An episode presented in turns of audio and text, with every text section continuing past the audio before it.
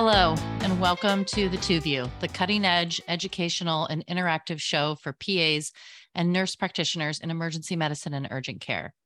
I'm nurse practitioner Martha Roberts, and I'm here with a very good friend for a very special podcast. Hello to my co host, Michael Sharma. Hello, Martha. It's great to be back with you again. Um, and hello to you, listener.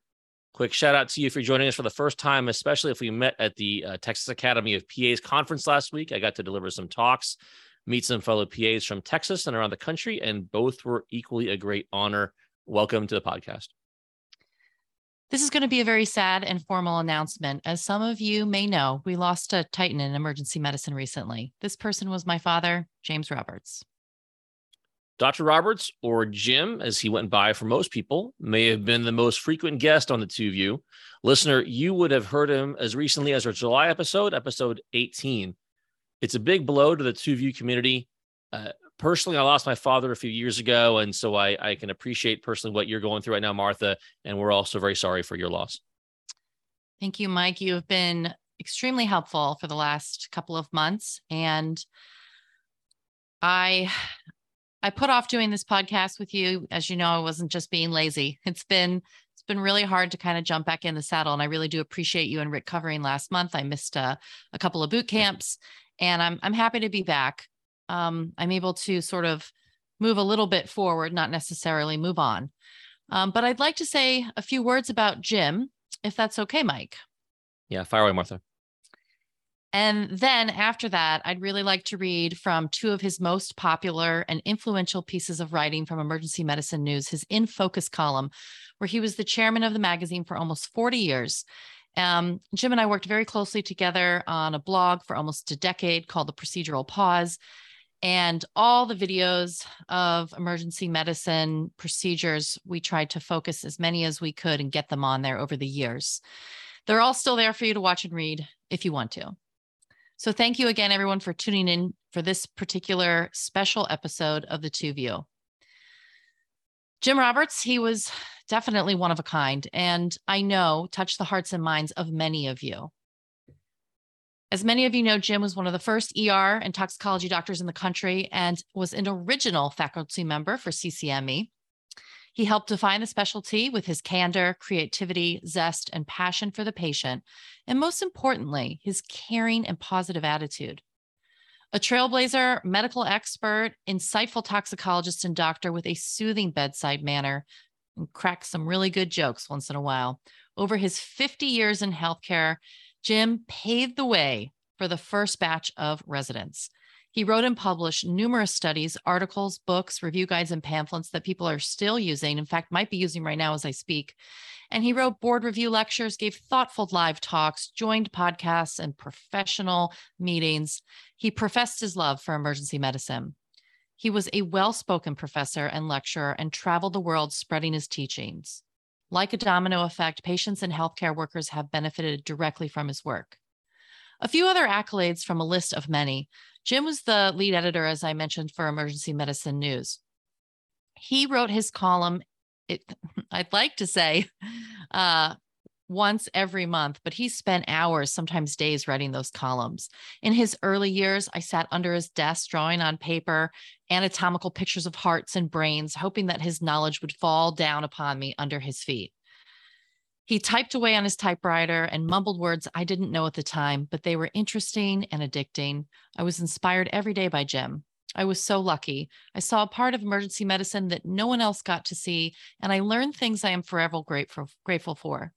I grew up watching him lecture for our courses in incredible places all over the country with my other dad, Rick Bukata, who has known me since I've been a fetus. and I sat in awe watching my other hero, Diane Birnbaumer, grace the stage, having drinks and laughs in the Keys, Vegas, Vail with Greg Henry, Ken Milne, Jerry Hoffman, Mel Herbert, Amal Mattu, so many of you I am privileged to know. And now, in my 40 years of life, I get to call all of you my dearest friends, my colleagues, and my extended family. Jim just wasn't a, a teacher and a doctor. He was my best friend and my mentor. We worked together on multiple projects, and some of the best days of my life were lecturing with him on stage. We are now in the eighth edition of his book, Roberts and Hedges Clinical Procedures in Emergency Medicine and Acute Care. And with a brilliant team of editors, we hope to finish the book for him. I can remember some of the shifts that he took all the photos that are still in the book today. Jim was also a great patient because he let me suture on him, inject him, and relocate a few of his bones. Many of our procedural videos featured a few of his ailments, which he kindly shared with our community, showing the real side of the patient. And he so eloquently taught while having the procedure done to him. Let's just say that I did excuse myself one time, though, when he needed a catheter after surgery. I think that's when I had a hard stop. I have so many hours of videos and procedures that we worked on but when we weren't working on work or a podcast or a talk or a publication, we would do what we called work for fun. I know, sounds boring to some, but we got a thrill out of mastering techniques and tricks of the trade. Like many of you, we wanted to be better, better at our craft, better at everything we did, and we always loved learning. Some nights, Jim and I would sit mapping out the clotting cascade, playing with ABG numbers, reviewing anatomy, just talking about procedures we wanted to tackle next. We wanted to alert anyone and everyone about the best way, the safest way, and the most respectful way to perform these tasks on our patients. EM was a calling and a vocation to us, and we had a very special bond traveling, teaching, learning, and exploring. I was Jim's first scribe when I was 14, and he used to throw a white coat on me so I could go into the rooms and take histories. In the past few years, I'd call him after a shift, telling him about something I'd seen, and he'd remind me not to forget the important stuff we reviewed the zebras of medicine, and he reminded me to give that patient a call back the next day just to see how they were doing. But Jim was also a dad, a brother, an uncle, a husband, a grandfather, and a friend. He was witty, modest, kind, and he had a really wacky sense of humor. He was an incredible fisherman, great storyteller, and adventurer, and we camped and discovered fun things to do. We spent time with family, we made memories. We cooked together, shared drinks, stories about life, love, and our sadness, both in our personal lives and about the things that we saw in the ER. I wish that I had time to share with you all of those stories. We faced challenges together. He was my rock, and he was my phone a friend. I would be nothing and no one without my father, not just in the world of EM, but in my personal life. I'm not really sure what I'm going to do without him now. But hopefully, I can lean on some of you as our challenges grow in healthcare. And maybe I can run a cool case by some of you now and again. As Jim would say, the keys to life and medicine are exactly the same. Always be kind and considerate, laugh when appropriate, be gentle and humble, be on time and don't ruffle too many feathers. Always check a glucose, couldn't hurt. Know where a crash cart is or some emergency device. Take time to talk to your loved ones, your patients. Stay level headed. Never go to bed angry. And be grateful that you have a close friend or family member you can always call in the time of need. We need each other in this life. Jim was a great many things. But most importantly, Jim was fun loving. He loved what he did and he was good at it. He was an intelligent man who knew a lot about life a lot about emergency medicine, and a lot about people. Jim was remarkable, and we're all going to miss him. Martha, thanks. It was a real privilege for us to hear you speak from the heart about a man you knew so well. Uh, it's been said before, you know, never meet your heroes because they don't usually live up to your expectations. And that's happened to me before in other avenues. Um, Jim was a hero to so many, and I have no doubt to the many that he met that saw him as a hero, like how I saw him, that he exceeded his expectations, like he did for me. A few weeks ago, um, you mentioned Amal Mattu shared a talk on his own podcast from Jim as a tribute. It was a talk that Jim gave in 1995. And uh, Dr. Mattu says he still listens to it on audio cassette. Uh, Google that, listener, if you're not familiar with what an audio cassette is. But every couple of years, uh, he would listen to this talk. And uh, can you believe it? Uh, you know, uh, you know, th- th- think about if you told Jim that night, like in 1995, Jim, people are going to listen to this talk, this exact talk. People will listen to it 30 years later, and I can't imagine he would have believed you. You know, when you told me that your dad had passed away, and then later I was listening to this talk of his a few days later and, admiring that Yep, it was like still funny and educational and relevant in 2022. And I was just so sad. I had this image in my mind of this light going out in the house of emergency medicine. Um, but then I realized that the light had not gone out. It had been spread to thousands upon thousands of people who all now carried this light with them. And if anything, the light was now even brighter and it continues to spread to this day. There will be a link in the show notes to that talk of Jim's, just like you do for everything else on this show. The show notes can be found at 2view.fireside.fm. That's the number 2view.fireside.fm. Like you said, Martha, we're now going to read from two columns that Jim wrote for EM News. I read them even before, you know, Jim got sick over the years and thought they were wonderful. Uh, the one column is a real time capsule of where our specialty has come from. And the second column is a great guide on what comes next if you've chosen to join this specialty of emergency medicine. It is a real honor to read with you these words from Dr. Jim Roberts. And a side note if you're going to be at ACEP this year in San Francisco, where I will be hanging out with some good old friends and going to the parties and listening to some great talks, you can head on over to the Hilton Franciscan slash uh, AB room. That's how it's written on it at 5 p.m. on Sunday, October 2nd for a memorial and a gathering. There'll be food and drinks and a great slideshow and a few surprises and a couple couple uh, nice guests saying some kind words about Jim. So we'd love to see you. That's Sunday, October 2nd at the Hilton at the Franciscan AB at 5 p.m. So, Mike, I'm going to start with this first column that actually um, had been published a time or two in Emergency Medicine News and some other venues as well, uh, but was finally updated just just about a month or two before Jim got sick, and it was um, really, it was. I think it got published possibly. Um, this says be- June, yeah, so it's yeah. like so recently. Yeah, it's and it's not like Jim knew he he was dying or he was sick. It was actually um quite shocking. He he died from a massive stroke. Um, it was unexpected, and he had been on the podcast just that month before, so working and and doing his normal thing. So the fact that this was there, I'm glad that it got in there because it really says a lot about his his time in emergency medicine. This is called Looking Back on a Career in Emergency Medicine.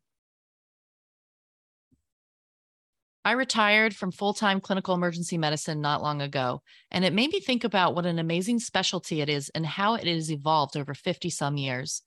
Emergency medicine didn't really exist when I was an intern trying to decide my future. I was something, it was something that you did while waiting for your real career to begin. The ER, it wasn't called the ED then, was staffed by interns and a few begrudging attendings from other fields who viewed it as punishment that had to be occasionally endured. Odd as it seems now, the most difficult field was handled by the least educated clinicians. And it was crazy to think that I could ever be a lifelong calling for me. I tried to put my career into perspective over the years with my acknowledgement of some of those spectacular clinicians who founded that developed this and developed the specialty.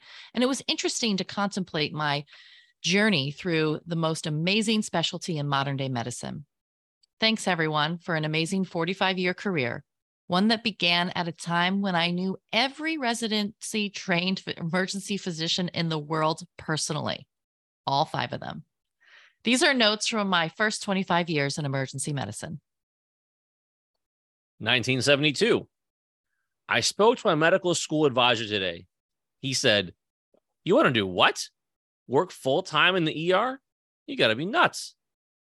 He seemed like a smart guy and was probably right by prognosticating that there's no future in the ER, but it is pretty exciting.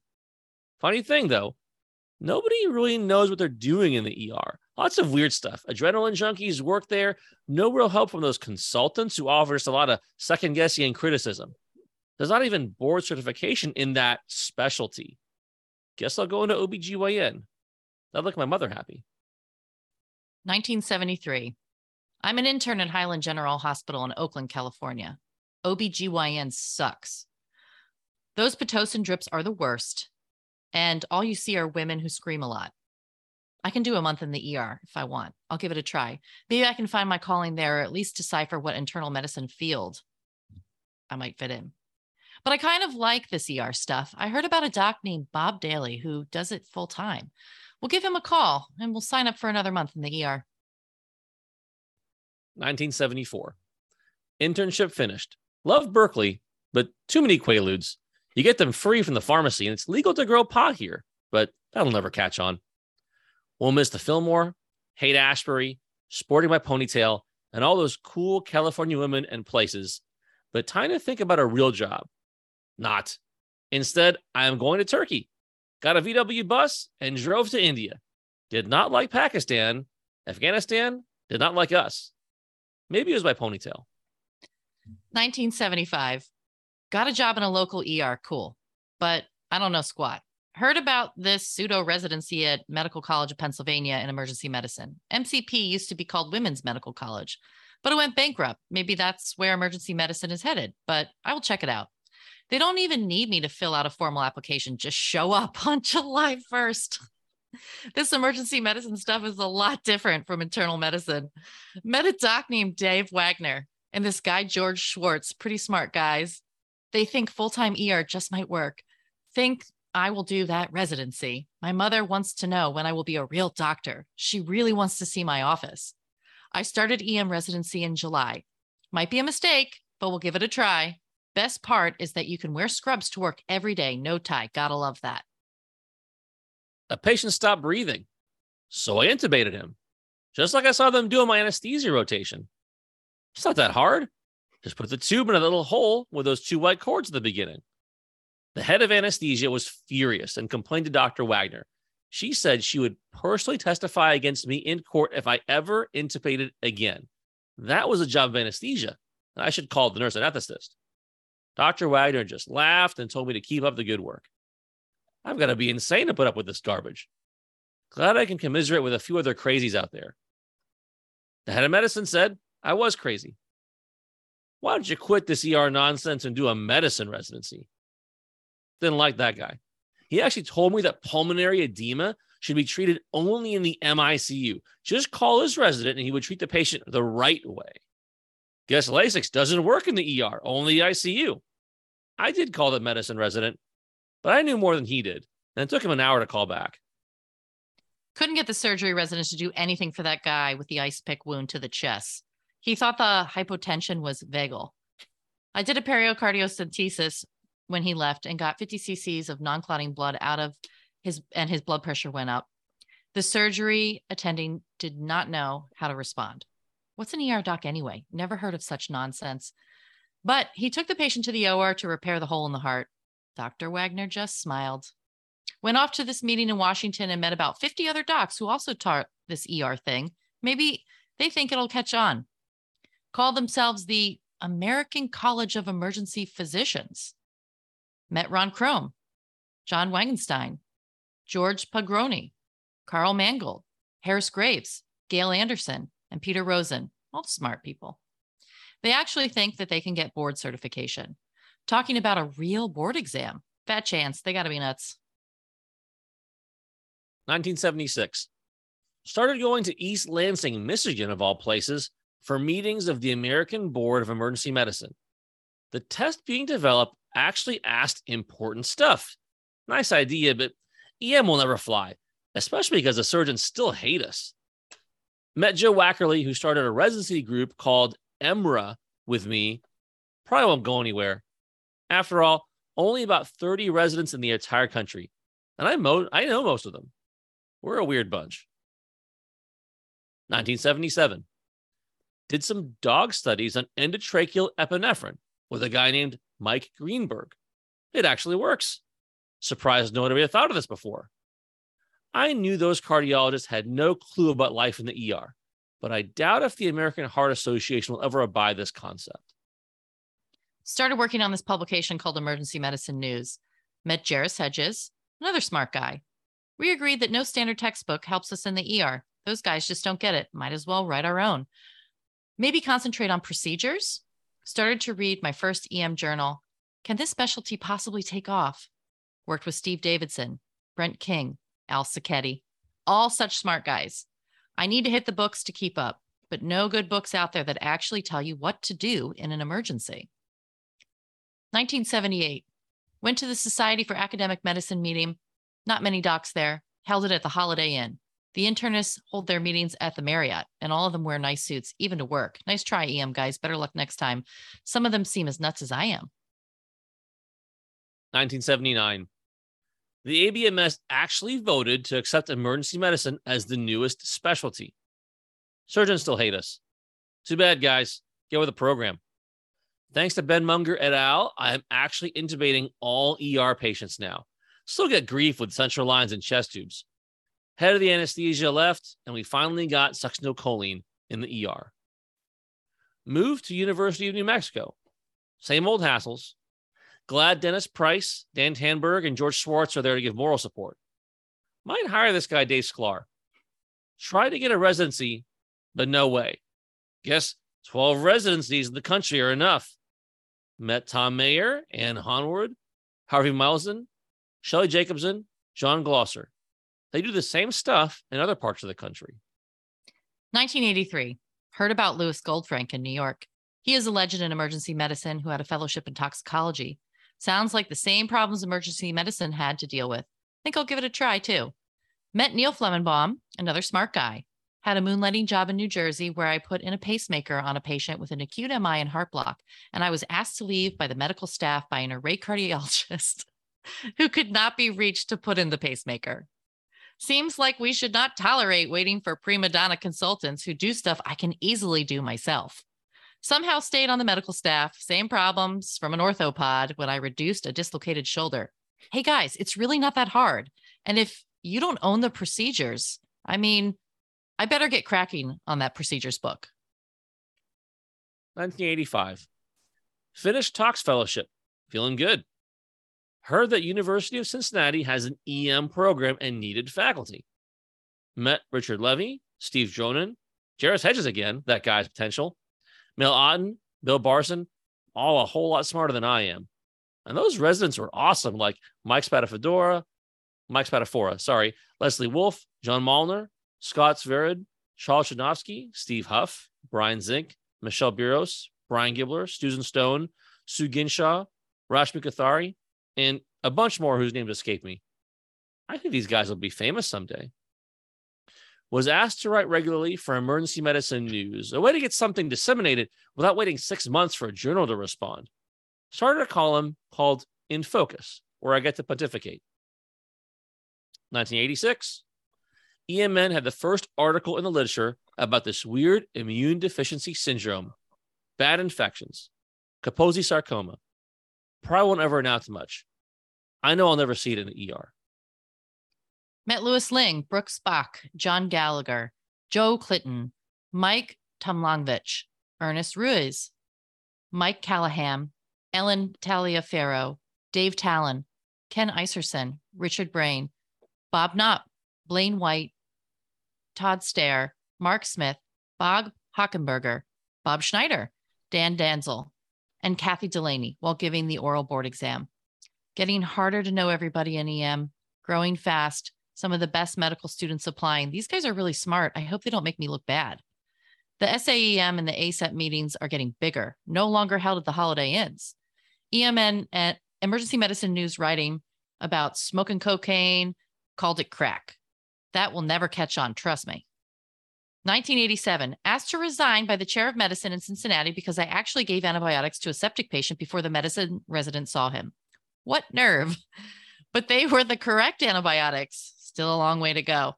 Asked to resign by pulmonary doc because I saw a patient in the ICU with carbon monoxide poisoning and took him to another hospital for a hyperbaric oxygen treatment.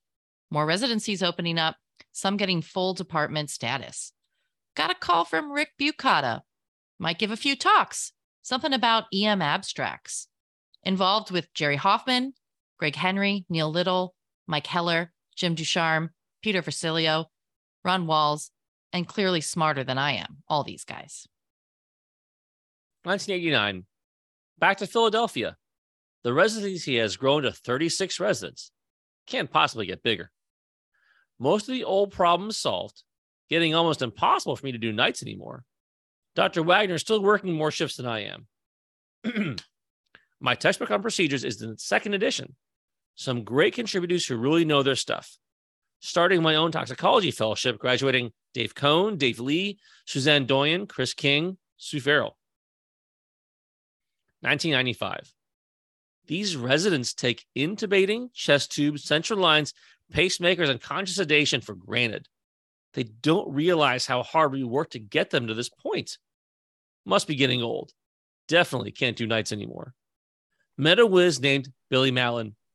Also, Dan Birnbaumer, Peter Sokolove, Rita Cydulka, John Marks, Jeff Runge. I hear Johns Hopkins, Harvard, and the University of Pennsylvania, Ivy League schools, are actually starting emergency medicine residencies. Who would have thought that this would ever come to pass? Bob McNamara and Howard Blumstein started the American Academy of Emergency Medicine. They have to be crazy if they can think they can change ACEP. 1998.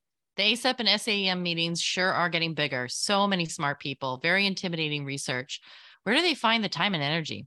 Bob Hoffman sure is smart. EM residencies up to 50. And the applicants actually wear suits for interviews, not like the old days. The residents sure are smart these days, a lot smarter than I was. Anthony Dean and Tom Castellantino think that they can do ultrasound at the bedside. Ed Sloan and Andy Jagoda started the Foundation for Education and Research in Neurological Emergencies, another niche for emergency medicine. The year 2000. Wish I could give a talk like Tim Erickson, or knew as much tox related music as Leon Gussow, or work a PDA phone like Rich Hamilton. Do I really have to learn PowerPoint? I just mastered email. 2001. Lots of new names showing up. Impressive bunch. Rick Bukata, Billy Mallon, and Mel Herbert still whizzes at meetings. These guys are real stars, as are Knox Todd, Ed Newton, Judd Hollander, Sarah Stahmer, Kathy Costello, Arjun Chanmugam, and Jamier Perron. How are they so productive? Residents now are very competitive. Med students suck up on rotation. I get a good letter from the old Fox. Nice homage, but I'm onto them. But they all know PowerPoint and can work a palm. They think EM is a cool specialty. They will never understand what it took to get here. If my mother could only see me now. Now, I really do have an office. My medical school advisor was right. You've got to be a bit nuts to do this ER thing. 2002. Just finished a bedside ultrasound course. Doubt if this procedure will ever be done in the ED, but somehow we got to pass radiology and even convince administration to buy the machines. The residents, of course, take it for granted. Malpractice, crowding, countless meaningless meetings, lack of, lack of resources, money issues, no time for reading, research, or teaching. But at least the surgeons, internists, and anesthesiologists are off my back. They actually think we do fine, especially Saturday at 2 a.m. The medical staff knows how hard this is, getting less second guessing and criticism. We actually tell them who to admit. They are probably happy to stay in bed and know their patients are being well cared for now that we are actually able to teach their residents. Took a long time. The residents make us look good. Finally realized how hard it is to do full time emergency medicine when you are older. My medical school advisor is still right. Got to be a bit crazy to do this ER thing, but I was wrong. It did take off. 2022. Emergency medicine has changed dramatically since 2002. It's now one of the most popular residencies, and emergency physicians are involved in many activities outside of the run of the mill ED patient visit. I was wrong about cocaine. Crack became tremendously popular and devastating to many who used it. Opioids began to wreak havoc on the population of the 2000s, and the organizations that earlier made pain a vital sign and advocated for aggressive use of opioids now criticize physicians who prescribe them, even for severe pain. Heroin was displaced on the street by fentanyl around 2015, and now it's difficult to find pure heroin. Hospital labs finally started to test for fentanyl around 2020, but many variations are available to drug dealers. I was also wrong about HIV. It is omnipresent and something we see daily in the ED, but new drugs are now effective. Emergency physicians are now involved in buprenorphine treatment for opioid addiction, diagnosing and treating excited delirium, and using ultrasound, now a basic ED technique. EM education is booming, and the quality of conferences is astonishing, thanks to emergency physicians like Rick Bukata and Mel Herbert. The number of stellar physicians involved in EM education is overwhelming. to name just a few who have impressed me and make me feel totally inadequate Christopher Carpenter, Eileen Claudius, Stephen Colucciello, David Glasser, Jessica Mason, Ken Milne, Rick Pescatore, Jen Schoenberger, Michael Hyun, Maria Raven, Christopher Caldwell, Richard Shea, Peter DeBlieux, Michael Winters, Michael Callahan, Corey Slovis, Amal Mattu, Todd Thompson, Stuart Swadron, and hundreds more. The responses to that piece spawned a lot of touching sentiments. We like to point out a few. Uh, Martha, you just go ahead and kind of pick out the ones you want to do, and you can even direct me to read one here and there too. Yeah. You know, before we do that, I just I, I had to laugh, and I still laugh every time I hear that piece and hear when I heard Jim talk about those things that that we couldn't imagine not doing today. Um, but a couple shout outs um, from some of Jim's dear friends. Eh, you know, the other thing is Jim hated to take credit for everything that he did. He was so modest. I mean, this whole piece was just naming people. And I'm so sorry if I pronounced anybody's name incorrectly. Yeah, me too. I'm sorry about that. I knew I blew one, we, at least one or two names. I mean, some some people I in this piece I know better than others. Um, surprising, I I was looking at some of the names as I was reading them, and I'm like, gosh, it's been a long time since I've talked to them. But um, Jim was always just so uh, grateful for his peers, and and he always wanted to make sure that they stood out and that they they got the credit that they deserved for what they did. He was never full of himself or um, bragged about really anything he did. A um, couple of really nice things um, from some really great people. Uh, Dr. Andrew here says, um, How can I know what I think or what I can do until I've read what Jim Roberts says? Steve Davidson, um, Jim Roberts was my first senior resident when I was a first year EM resident. Um, he was a fabulous role model. Um, Bob McNamara, you frequently still make me feel inferior. My best to you. Um, a huge legend, and so many more. I'm I'm just it's. I wish that we had time to read all of these, um, but the article is posted on Emergency Medicine News in the June edition of the magazine 2022. If you'd like to go read it, um, we're going to take a brief pause, Mike, before we read part two. And we are going to just put up our little pause button while we take a minute to regroup and come back with Jim's article in How to Be a Good EP. I just want to know how many times he was asked to resign. That was like the funniest thing. Like seven times, I feel like during the article, like I was asked to resign by this guy and this guy. I hope he told him to pound sand, honestly. Let's All just right, we'll say we're glad he stuck break. with it. All yeah, right, see you after the break. Welcome back, listener. The second part of our tribute to Dr. Jim Roberts is reading an article he published back in 2018 in Emergency Medicine News in his column In Focus.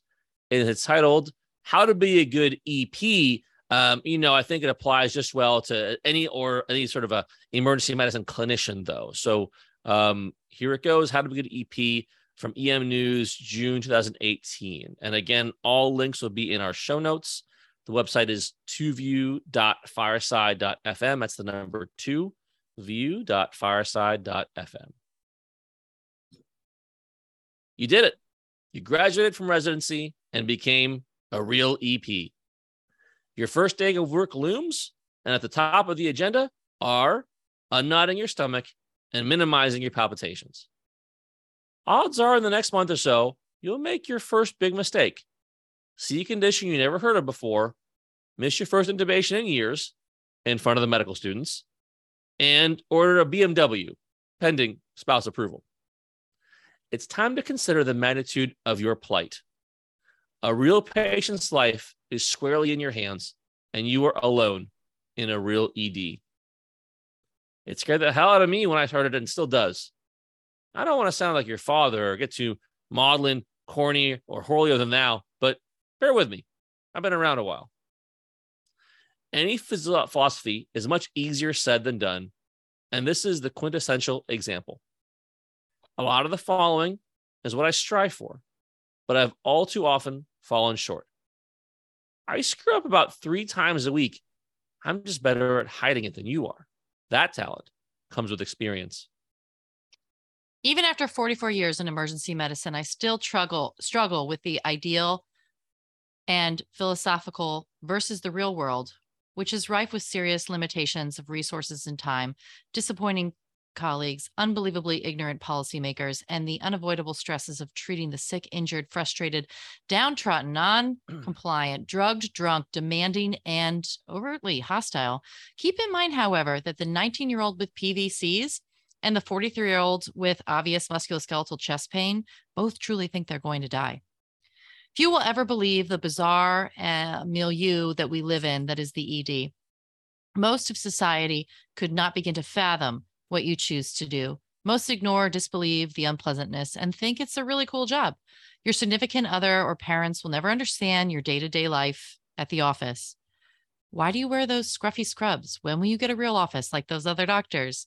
Your spouse will muse, and how hard can it really be chatting up loquacious nurses, schmoozing with all those two flirtatious medical students, and ogling those much too attractive drug reps? The vomit on your shoes and the dried pus and blood on your scrubs should send a powerful and obvious message, but go figure. Nothing is allowed to annoy or phase you. Not even an impossible bipolar crack addict, the child molester with AIDS, hellacious maggot filled bed sores, an acutely paralyzed teenager, or sudden infant death. You'll be expected to be cool, calm, collected, compassionate, caring, and erudite, a sympathetic and interested listener to even the most annoying tales, a quintessential politician, and a role model at the same time. You are often called upon to perform medical interventions far above your comfort level and way above your level of training. Newsflash there is no training to equip you totally for this job. If you are not scared or befuddled at least once a shift, you're not paying enough attention. You're the anointed team leader, and you're always expected to portray a positive attitude and professional demeanor and to set the tone for the entire staff. Any negative attitudes toward the hospital, paramedics, administrators, house staff, or especially the patients are quickly transmitted to and adopted by everyone. You are often treating the disadvantaged, poor, helpless, hopeless, and hapless in a war zone like atmosphere. If you want a quiet ED with all the bells and whistles and a respectful, polite, sweet smelling, cash paying clientele, you picked the wrong hospital and probably the wrong profession. Should have been a plastic surgeon in Beverly Hills like your mother wanted. The system is imperfect, very imperfect. It always has been and always will be. You will never have enough time, resources, personnel, equipment, or backup to make this job an easy one. Deal with that reality. If you want a thank you or even a lunch break, go sell shoes at Nordstrom's. What size? Which credit card? Now that's a cake job. On a good day, you have a cold pizza job. Above all, always, always, always be nice. Parents and family remember rarely what you said, but they always remember how you made them feel. There is only one time to make that first impression, a great opportunity to brand yourself as a hero and an angel of mercy. Be nice to the cleaning lady, security guard, cafeteria worker, and x ray tech. Learn their names. They know yours. Talk effusively to your patients. Talk to them again. And always, always, always talk to the family. Look at them in the eye, not into the computer records. Sit down whenever possible it says you are truly giving them a personal time and attention that you would want. That 280 pound demented nursing home patient with bed sores and a feeding tube is somebody's mother, and maybe she was the best third grade teacher Philadelphia ever had. Many patients need a lesson in manners, and many colleagues need ones in compassion and basic common sense. Do not argue with patients over non issues such as a few Percocet, an x ray, a blood test, or even admission to the hospital if it's a close call. Resist the temptation always to be right. You won't be. Take the high road. Emergency physicians respond to a higher calling, anyways. Don't publicly criticize another physician or hospital. You will develop a firm grasp of hindsight. But you are in a fishbowl every day and often talked about by name at surgery M&M conference. You may not know them, but the house staff knows you and you develop a lasting impression after their first encounter. Let that overpaid prima Madonna surgeon look like a jerk to all those who witness his barrage against you. A hardworking clinician making difficult real time decisions on the job at 4 a.m. on Christmas Day, hoping to get home in time to see his kids come down the stairs. Hubris should be eschewed at all times. You're simply not that good, that smart, or that accomplished to be inflexible or pious with a colleague or a patient. Arrogance gets you into trouble more than incompetence. As Clint Eastwood would say, a man's got to know his limitations. Residents, nurse practitioners, and medical students can be fragile and insecure. You can give them confidence in their ability and career choice or shatter their self esteem with a single thoughtless encounter. House staff may seem totally in control on the outside, but they're often scared stiff. It's a fine art to learn how to critique without criticizing, to instruct without insulting, and to evaluate without emasculating. Teach them how to be a better doctor than you are. Students are expected to surpass their teachers. And if they do not, maybe you are not such a good teacher. There's no shame in calling a consultant for a medical problem, a situation that is going poorly, or if you're in over your head. If your patient wasn't happy with your first plan or diagnosis, maybe it was flawed. So reconsider. Calling a consultant is a good way to share the liability. A family can accept that a loved one will die, but when the time comes, it is a harsh reality, even if they are in hospice. The children will always remember their father's last ED encounter. Make that time as painless as possible for all concerned. Someday you will face that reality yourself as a patient or with a relative. You can't change much at the end of life, but you can listen and usually do something to console them. A bed in hospice is waiting for many of us. Be especially nice to old people. You will be one in a heartbeat. Trust me. That old guy from the nursing home can't remember what that 12 inch scar on his abdomen was from, but he might remember the jungles of Vietnam. Be nice to the homeless. These patients don't need your attitude or comments about their lifestyle superimposed on their illnesses. Get them a meal tray and don't discharge them at 3 a.m. That sickle cell patient, alcoholic, or heroin addict would like to be drug free if a better life were in it for them. Most physicians shy away from the mentally ill, and it's difficult to be their relative or doctor. Usually, they can't find a good friend, let alone a good physician. That's why they were always in the ED. They actually like you. Nobody wants to be psychotic. Just be thankful that your serotonin and dopamine levels are under the bell shaped curve most of the time. If you won't help this segment of society, who will? Few even try. If AIDS, mental illness, teenage pregnancy, or drug and alcohol addiction have not courted you or a member of your family, you are truly blessed. And dementia is likely the result of aging for most of us. When things are the darkest, remember what Mel Herbert told you. What you do really does matter. Medicine is a proud and noble profession, but is actually just another service industry. Get used to hearing, when are you going to wait on me? I find patient rudeness, belligerence, and most importantly, entitled attitude the hardest to ignore. Get over it, or it'll drive you nuts. Being a doctor can be viewed as a privilege or an entitlement. Choose the former. You are well compensated for your time. No one gets paid what he is worth. And although you're not an NFL player, you do okay in the grand scheme of things and are usually spared the repeated concussions and bad knees. Please don't whine or complain. Nobody likes a high maintenance employee, especially a highly paid professional who should be innovative and self sufficient. If you can find a better job, don't tell me about it or bargain with it. Just take it. But remember that greener grass always requires more fertilizer and weeding. The schedule is sacred.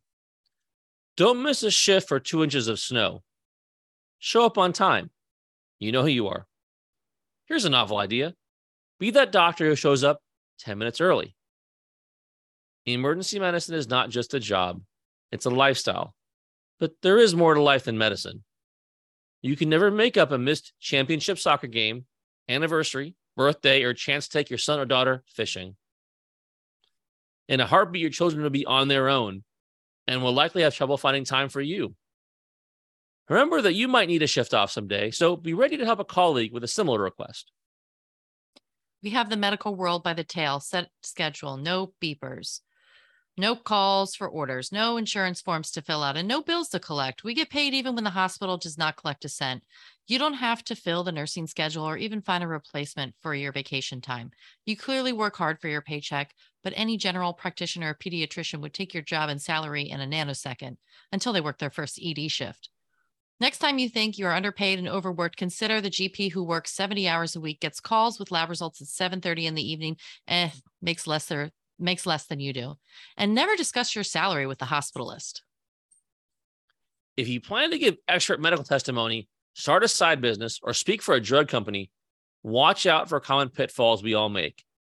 I have never turned down a chance to earn an honest buck, but it's a very seductive world out there, and your reputation can sink like a stone.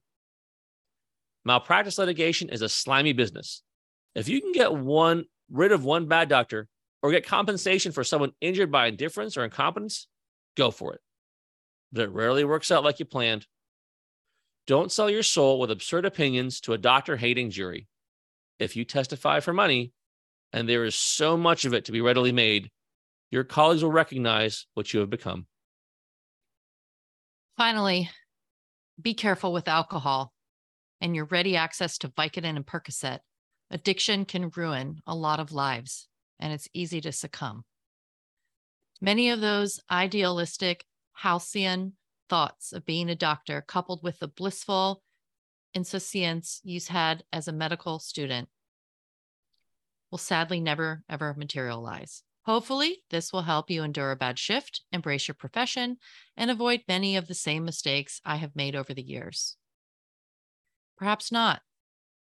Maybe selling shoes at Nordstrom isn't such a bad idea after all. I can I can see faces of patients that I think of just hearing like just reading these words and like there are certain people in hard times that like I see their faces and I hear the things they've said to me um and uh I can think of one guy right now in particular and um multiple times as the ED. Um, he would come in and he has like legit organic medical issues, but he also has like mental, like behavioral health issues as well. Um, and neither of them are well controlled. But he would always come back with, you know, this this complaint multiple times a shift. And one time I was just like, you know, you, we've done this already twice. Like, why do you keep coming back? If you're you're telling me, I just ask you, you said the chest pain, shortness of breath, the same as uh, every time you come in. So why'd you come back? And he looks at me and he goes, Well, I talked to you and I feel better. and I did it just stopped me in my tracks. And I was like, That's what I said to you last Saturday, Mike. Why are you calling like, me again? Because when I like, talk to you, I feel better. it just cut me to the heart. And um, you know, that guy as as whatever he has going on with him, um, that maybe was the clearest thing that he verbalized that maybe nobody else, none of other patients who are hard cases can verbalize to us that uh, I talk to you, and if we're both on our games, um, I feel better. And um, if we can't offer our patients anything beyond that, at least we can do that for them, I suppose. Yeah. So um, Jim's career was very vast, and certainly there were so many other wonderful, wonderful pieces that he wrote. Those were two of my favorites. I'm really glad that a lot of you could sit and listen to those with us. And as I mentioned, we will be having that memorial service October 2nd at the ACEP meeting if you'd like to come and say hello. Would love to see any and all of you, especially people that work directly with Jim over the years. And I think that's enough for this episode, Mike. I think Jim would say, You've already gone on too long. Remember, these links uh, to these episodes can, or the, the, the, articles can be found at our website, again, twoview.fireside.fm. Let's talk our two view trivia question. Lots of great entries to this one here, um, but only one winner. Here is last month's question and answer. University Medical Center of Southern Nevada is the first hospital in the Las Vegas area. What was the first name of UMC and when was it opened? The answer is UMC's first name was Clark County Indigent Hospital, and it opened in 1931. Lots of right answers this time, but the winner who wrote and said, Please tell me I won. Julio Perez, you won. Okay. Congratulations to you, Julio. Check your email about how to claim your prize. Okay. That's pretty great. I'm glad when people get that excited. All right, our trivia question for the episode that we have today has to do with some exciting news about our upcoming upcoming conference in Key West. As some of you know, Jim and I went to, have been going to Key West for 30 years fishing. I think um, finally, after working so hard uh, in my job, I was like, you know what? I'm taking a month off. And Jim and I took a whole month down there last year, and we had the best time. But we do have our course, our CCME course, our abstracts course, November 28th to December 2nd. It's the emergency medicine and acute care course. Um, this is a real hidden gem of a course, a fantastic course. It's completely redone every single year. Um, perhaps one of my favorites, and the, I think a lot of fun. We dig into um, a lot of the recent literature and the faculty that go there answer clinically relevant questions from emergency medicine to urgent care practice. They look at studies, papers, great review manual you can take back with you, just the good stuff. And everyone wants to come to Key West. I know there's some storms down there in Florida, but I called my friend this morning and said, How's it looking? And she said everything was good down in the Keys. Now, Fort Myers, different story, but Key West is doing okay.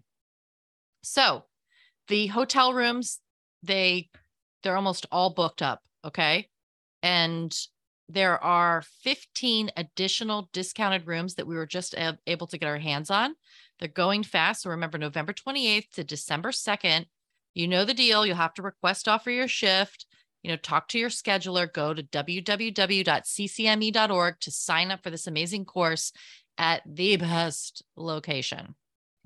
Yeah, as we record this, uh, Key West, uh, the rest of Florida are just kind of recovering from Hurricane Ian. So our hearts go out to you if you or a loved one are in Florida. Good luck. Stay safe. Here is our trivia question Key West is known for being the home of a famous American author in the 1930s who owned special animals. And the descendants of those animals still live on the property to this day. Who is the author and what is special about these animals? Email us your two-part answer to our two-view trivia question, or you know, any feedback or comments from this or any episode to twoviewcast at gmail.com. That's the number two viewcast at gmail.com. Also, in December, it's our final session of the original emergency medicine boot camp this year, December 13th through the 16th in Las Vegas. For the main course, the pre course workshops, um, they're 11th through 12th for pharmacology, ultrasound, and procedures. Treat yourself, treat your patients, and have a nice Christmas gift with us in Las Vegas. I will be there, Mike. I mm-hmm. will. I will be there too. I can't wait. More information on the original and advanced emergency medicine boot camps, the emergency medicine and acute care course, or any of our courses are available at the Center for Medical Education website. That's www.ccme.org. Again, it's www.ccme.org. Thank you for listening to this really special episode of the two of you. I hope that you, however long or short your career in emergency medicine has been, were able to kind of look back a little bit and um and think about how special how special we have it as emergency clinicians and maybe even look forward a little bit too to see um kind of what to do now how shall now we live you know as the saying goes I totally bungled that, but you get the idea. Anyways, you can subscribe and rate us on Apple iTunes Podcast, Google Podcast, and Spotify. Just put a rating in there, okay? Make it five stars. If you can't go as a five star review, like just email us and tell us why, what you want us to do better here. Search for Two View Emergency on your podcatchers. That's the number Two View Emergency, and it'll come right up. Ratings help us climb the charts so that other clinicians get some Two View goodness like you are today. If you like YouTube and want to see the video blog instead, search for Center for Medical Education and you can catch the video version. Don't forget our website where you can go next level on any of our topics from any of our episodes, including all the papers and sites we refer to. That's view.fireside.fm.